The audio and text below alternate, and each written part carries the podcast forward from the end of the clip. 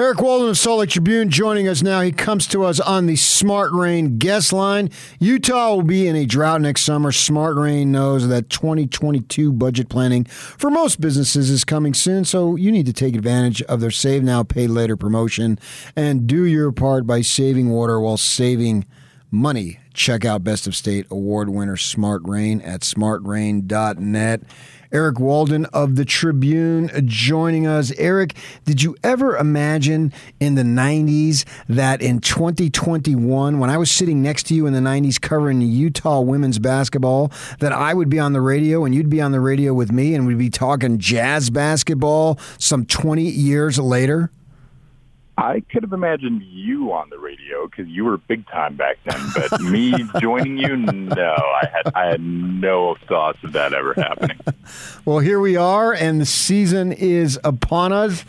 As far as preseason ending tonight, obviously with the Milwaukee Buck game, and then they, they go into practice for a week, and then it starts a week from tonight. Uh, preseason, uh, you know, hard to put a big, uh, well, I learned this or learned that.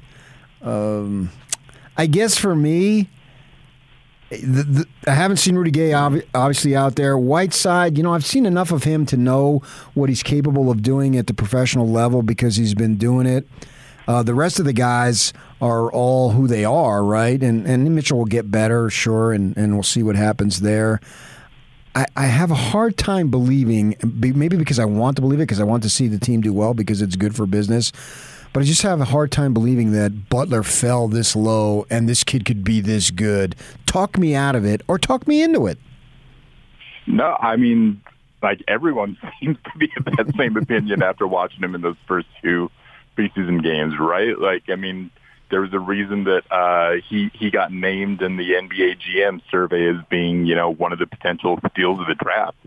Um, clearly, we can see that you know a lot of teams were you know, ha- had some trepidation about the heart condition that he had and, and, and the knee condition that he had. And, um, you know, obviously those will be things that we need to pay attention to down the line, but, uh, the kid can play, you know, there's, there's no two ways around that. Um, he's been great. And, and does that translate into immediate playing time? You know, right away? Probably not. Um, you know, Quin Quin is very much set on a nine man rotation, and with Donovan Mitchell and Mike Conley as your starters, and Jordan Clarkson is the reigning sixth man of the year, and and Joe Ingles kind of the de facto backup point guard. Probably going to be hard to crack that rotation when all those guys are are healthy and active. But um, if one of those guys gets injured, or if the Jazz decide, you know, hey, we want to take it easy with Mike Conley again, hold him out on the second half back to back. If they decide they want to do a little bit of load management and and make sure that those guys are healthy and and you know fully charged for a playoff run, uh, that's where I think we're going to see a lot of opportunities for Jared Butler to play. And you know everyone in the organization is impressed with him. You know he's he's shown the ability to score, shown the ability to get to his spots that he likes on the court. Um, is he a perfect prospect? No, he is. He, he's not the most athletic. He has a little trouble finishing over, you know, longer big men. But uh, there's a ton to like about him, and, and and getting him at number 40 overall is just, yeah, it's an absolute coup for this front office. It also seems maturity-wise, he's off the charts. And listening to him do his interviews. Yeah, for sure. That's been, you know, those beyond beyond the simple talent uh, factor, which of course is number one and will always win out. Um, you know, you, you've heard this organization talk so many times about quote unquote jazz DNA. And yeah, this kid's got it. He's got an unbelievable maturity factor, which was a huge uh, component of them being willing to draft him. You know, there's a reason that he was the most outstanding player of the NCAA Final Four. Um, he's got leadership qualities, uh, even though he's a he's a relatively young guy. Um, he's a guy who his teammates have said, "Hey, he comes to us and like you know he's he's not uh, cocky. He's not you know he. I mean, he is to a degree. Uh, you've got to be to a degree to be an NBA player, but." Uh, their point is he's willing to learn. He's willing to ask questions. He's willing to concede. He doesn't know everything he needs to know yet, and that these guys are in a position to teach him and to help him get better. And so they've all just kind of uh, repeated time after time that um, they've been so impressed with uh, the fact that he's willing to go to them and say, what about this situation? What do I do here? How can I make this work? So, um, a guy who's willing to put in that much work this early is, uh, you've got to think good things about him. Eric Walden, of the Tribune, joining us. Other teams, like particularly the Lakers, you know, LeBron was talking about how they're going to need some time, and, and I, I buy that 100%. I don't think you can just throw guys together even in basketball, and expect them to just mesh so quickly. But I look at the Jazz, and they overwhelmingly bring back the majority of their guys. And right now, it looks like Whiteside and Gay. Gay's out, so we'll see when he gets back and when he's ready to go. There'll be some assimilation. But I'm expecting Whiteside to not have that much of a learning curve, meaning to a good degree, he should be able to hit the ground running. How do you see that? It's interesting because we've seen the ups and downs with him already in in these three preseason games. Um, you know, watching him against New Orleans the other night, uh, we saw a, a few of the struggles. Um, you know, he's he's acknowledged that Quin Snyder's system is a little bit different than what he's accustomed to, just because it's definitely like either we're switching out on the perimeter or we're having you drop back to the rim to cut off drives to the hoop and he's acknowledged that you know it's a little bit difficult. He, he's so used to when guys kind of float into that mid-range area and take a shot. He's so used to going up to challenge that, and they're telling him, "Let the guy take the mid-range shot. We'd rather have you in a position to get a potential rebound." Um, so in that respect, you know, it, it's an acclimation process even for him as what an eight-year veteran of the NBA or, or something like that. But um, to your point, I, I think there are big expectations from them that he'll be the primary backup to Rudy Gobert once the season starts. I think they really are excited about the prospect of having two athletic, rim protecting, rim running big men, you know, having a guy who can who can go out there and play in a style similar to what Gobert does and give them that rim protection component for a full 48 minutes. So I'm hearing the key is yoga when it comes to Mike Conley. Is this true?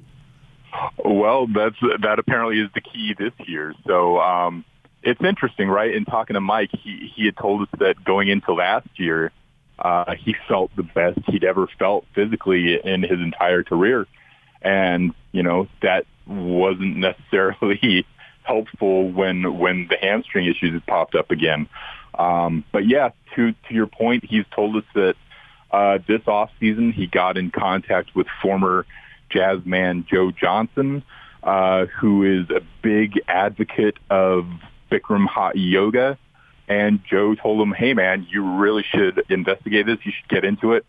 It'll literally add years to your career just with the uh, flex, the additional flexibility factor. And so Mike decided to take him up on it, try it out, and and he now is a big advocate of it as well. Says that he's feeling a difference in his body yet again, and uh, we'll see where that goes. I mean, it certainly doesn't hurt for him to try whatever he can at this point to try and keep himself healthy and available down the stretch, right? Yeah, it's sort of like every uh, training camp for football in August for the colleges. Oh man, we look great. The offense is clicking, defense is flying around, making plays. It's like blah blah blah. You know, I, I want to give Conley the benefit of the doubt because I think he's a true pro, and I don't think he'll say stuff just to say stuff. I think when he speaks, he speaks truth as he sees it. So I believe him. He's got the credibility as a human being, he's got the credibility as an NBA basketball player. So if he says something, I don't think he's just saying it because his track record is impeccable. But then there's a little part of me on the other shoulder, and it's, you know, I'm an old newspaper guy and we're cynical by nature, as you know. And we start to think, yeah, okay, that's great. But talk to me in April, May, and if you should get there June. That's sort of where I'm at when it comes to this. Yeah, and you know you're you're right to be wary, just because we have seen over these last two years that uh, it's been exceedingly difficult for him to stay healthy. So I'm really going to be curious to see kind of how Quin Snyder approaches that this year. You know, whether, or, or rather, to what degree he kind of embraces uh, Kawhi Leonard style load management of just sitting guys out uh, for the sake of you know lessening their capacity to go out there and get injured. Um, some injuries, you know, they're they're they're freak things, um, and no matter what you do, they're gonna they're gonna pop up at um, you know when you least expect them.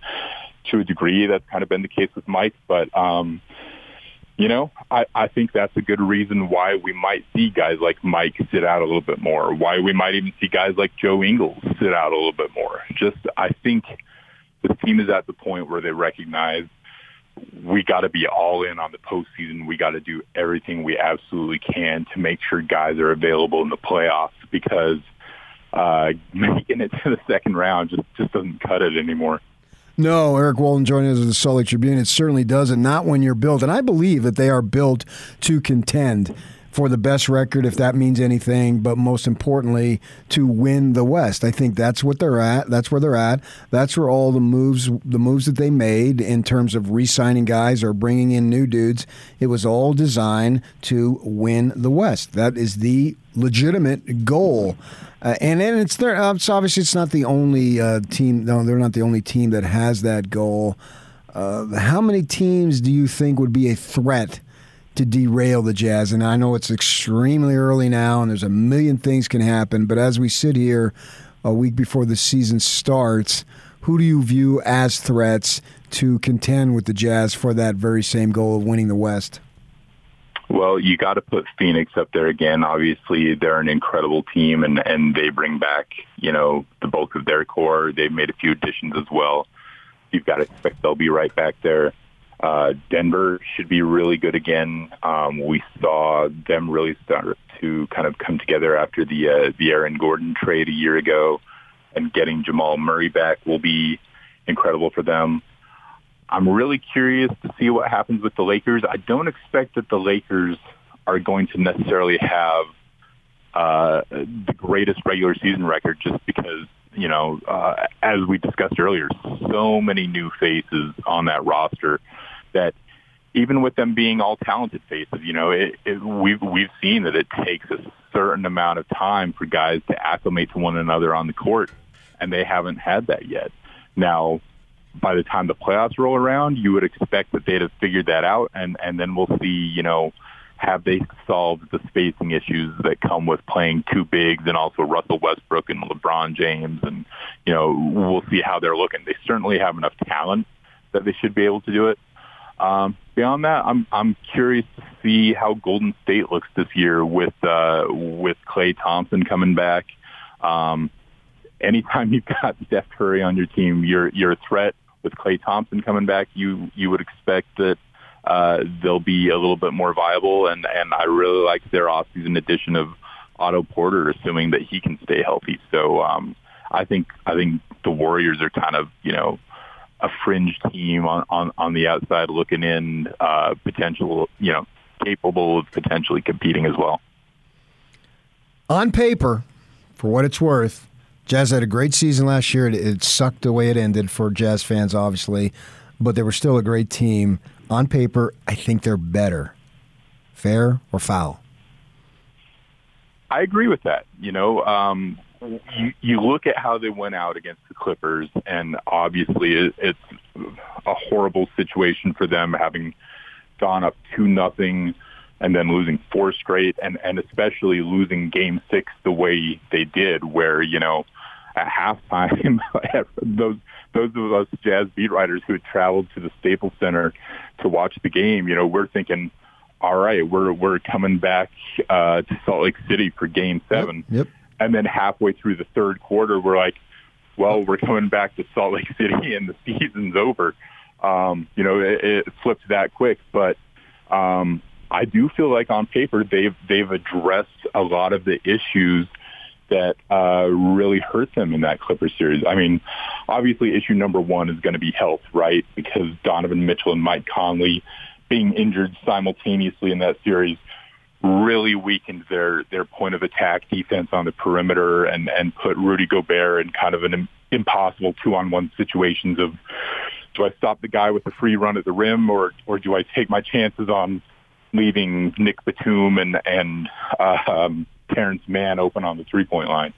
So I'm interested to see what Rudy Gay brings. He's, he's had uh, some experience in the role the Jazz will deploy him at uh, these last few years in San Antonio, where he primarily was, you know, a, a backup four, but also played increasing minutes as a small ball five.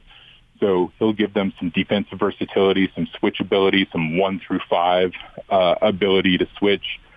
I think that'll help. I think having Eric Paschall as a backup to him will help. We've seen that Paschall, you know, these last few nights can play. Um, I think the fact that they got Paschall for for virtually nothing and and having him as a capable end of bench guy will boost their depth. And I think having you know, uh, Jared Butler as a capable extra guard at the end of the bench to help fill those times. Obviously, you know, Trent Forrest got thrown into a, a near impossible situation a year ago when both Don and Mike were out at the same time. And, uh, he didn't have the outside shooting ability to kind of replicate the role that those guys are in. Jared Butler does. So, um, yeah, theoretically, the Jazz are a lot deeper. They're a little more matchup proof. Um, I think all things, you know, I, I think if we're saying what's the ideal version of this team, they're probably missing another lengthy wing capable of defending and switching and, and hitting some threes. But, you know, those guys don't grow on trees. So, um, they should be good. They should be improved. They should be capable of winning or at least competing for a championship this year. So I'm really interested to see how it goes. How much is all sorts of interest? I agree with you. How much do you think that the fact that the ownership, Ryan Smith, is laying out a massive potentially amount of luxury tax dollars, a check that's going to have to be, we don't know what's going to happen. They could change the roster, but if right now, what's it's over like $35 million plus that they would be in the luxury tax. And that that's put up or shut up money as far as I'm concerned. So you can have zero criticism on the ownership uh, laying it out there by doing this. But I'm wondering how much does that translate to the players? You know, sometimes you hear of guys get a big contract and then they and they just feel the pressure of that big contract right off the bat to perform. These guys all got their contracts and they're all set but the ownership is paying a ton of money to have let you have these contracts. How much do you think that could potentially weigh on these guys? You know, it, it's interesting because, yeah, to your point, there are there and and there have been a lot of guys throughout the history of the league who've who've gotten those huge deals and immediately kind of fold under them. Uh, I think working in these guys' favor is that they've been so good for the last few years that they've felt the weight of those expectations before they even got paid, right? Like yeah, we've yeah. been hearing we've been hearing Donovan Mitchell and Rudy Gobert say for two or three years now that they're not going to be happy unless they're winning a championship. So, um, yeah, Ryan Smith going this deep into the luxury tax is definitely uh, pushing all his chips into the middle of the table, as as it were. But um, I don't see it necessarily weighing on these guys. You know, now that now that Donovan Mitchell's not on a rookie scale deal, now that Rudy Gobert is going to be making 30, 35, 40 million a year. These guys know what's up, right? And, and they know what the expectations are of the fan base and, and the organization. Uh, and they share the expectations themselves. So, um, really it comes down to staying healthy, uh, implementing these wrinkles, uh, to, to kind of fortify themselves against the areas where they were weak a year ago, where where opponents could exploit them, and uh, going out and, and better executing the things that they do well. And um, if all of that comes together, yeah, we could we could see this team making a deep run and and maybe uh, competing for that Larry O'Brien Trophy. Yeah, because these guys now they're making Tribune like money. now, uh, considering that we are a nonprofit, I think you know that that is not the case. I'm not making Gordon Monson money anyway. Oh, who was, man? I worked here for 14 years and I never were, made Gordon Monson money. Are you kidding me?